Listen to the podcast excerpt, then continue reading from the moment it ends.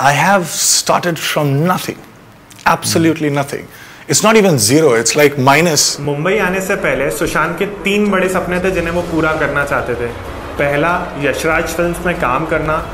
Second Pepsi के लिए add करना। और तीसरा फ़िल्म फेयर के कवर में आना। और सुशांत सिर्फ़ ऐसे ही दुनिया छोड़कर नहीं गए। अपने ये तीन सपने पूरे करके गए और हम सबको ये सिखा कर गए कि टैलेंट की कदर होना चाहिए।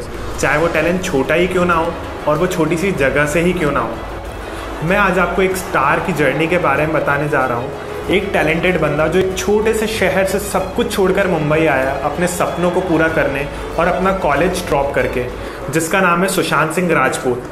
सुशांत एक मिडिल क्लास फैमिली से बिलोंग करते थे, जहाँ पढ़ाई की इंपॉर्टेंस बहुत ज़्यादा थी, जो कि उनकी मॉम को बहुत प्यार करते थे और शाहरुख खान के एक बहुत बड़े फ़ैन थे। और सिर्फ़ उन्हीं के कारण उन्होंने हीरो बनने का सोचा और बॉलीवुड इंडस्ट्री में कदम रखने को सोचा। सुशांत पढ़ाई में काफ़ी अच्छे थे, उन्होंने फिजिक्स में ओलंपियाड जीता था।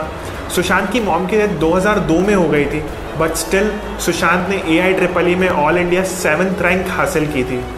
फिर उन्होंने दिल्ली कॉलेज में एडमिशन लिया और साथ ही साथ शामक दावर की डांस क्लासेस ज्वाइन की और उन्हीं के कहने पे थिएटर भी ज्वाइन कर लिया। इनका जो शाहरुख वाला सपना था, वो इनको पूरा करना था, इसलिए इन्होंने थर्ड ईयर में कॉलेज ड्रॉप कर दिया और सीधे मुंबई आ गए।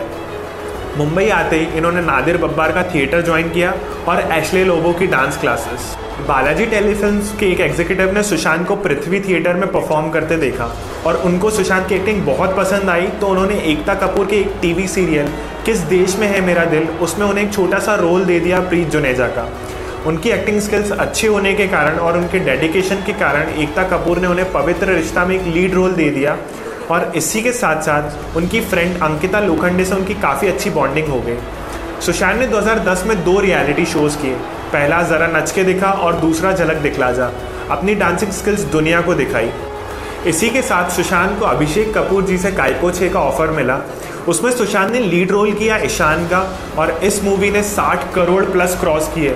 इसी के साथ उन्हें और मूवीज़ मिलने लगी और उन्होंने शुद्ध देसी रोमांस यशराज फिल्म्स की मूवी की और साथ में डिटेक्टिव ब्योकेश बख्शी में काम किया। उनका काम काइपोछे में काफ़ी अप्रिशिएट किया गया था। इसके चलते राजकुमार हिरानी जी ने उन्हें पीके में भी कास्ट किया। एंड मैं आपको एक चीज़ बताऊँ पीके मूवी के लिए उन्होंने हिरानी जी से सिर्फ़ बीस रुपये लिए थे और वो आज भी उनके पास बीस रुपये उनकी वॉल पे फ्रेम्ड है।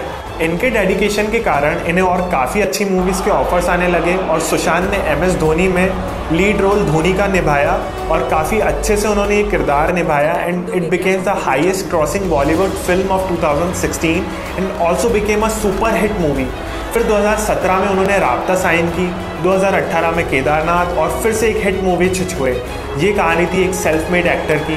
और उनके एक रिसेंट इंटरव्यू में उन्होंने अपनी लाइफ का एक बिगेस्ट लेसन शेयर किया है I have started from nothing, absolutely nothing.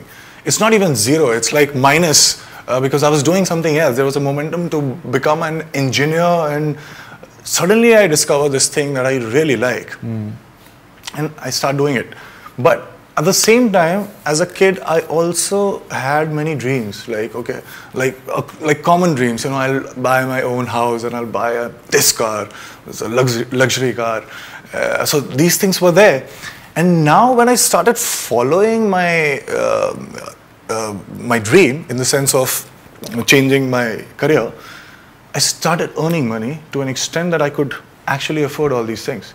What happened that while I was doing my work, I also was realizing this fact that everything that I stayed with for so many years, for like hmm. 20 years of my life, thinking hmm. that one day I'll get this and then I'll arrive, I'll be successful.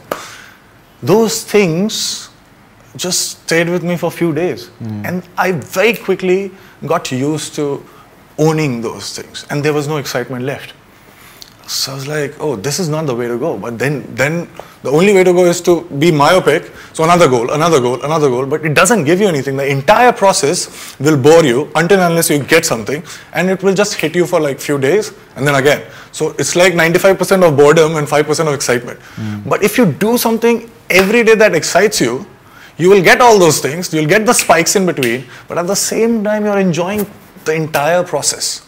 This is the hunger for learning that I understood uh, with my experience of my life.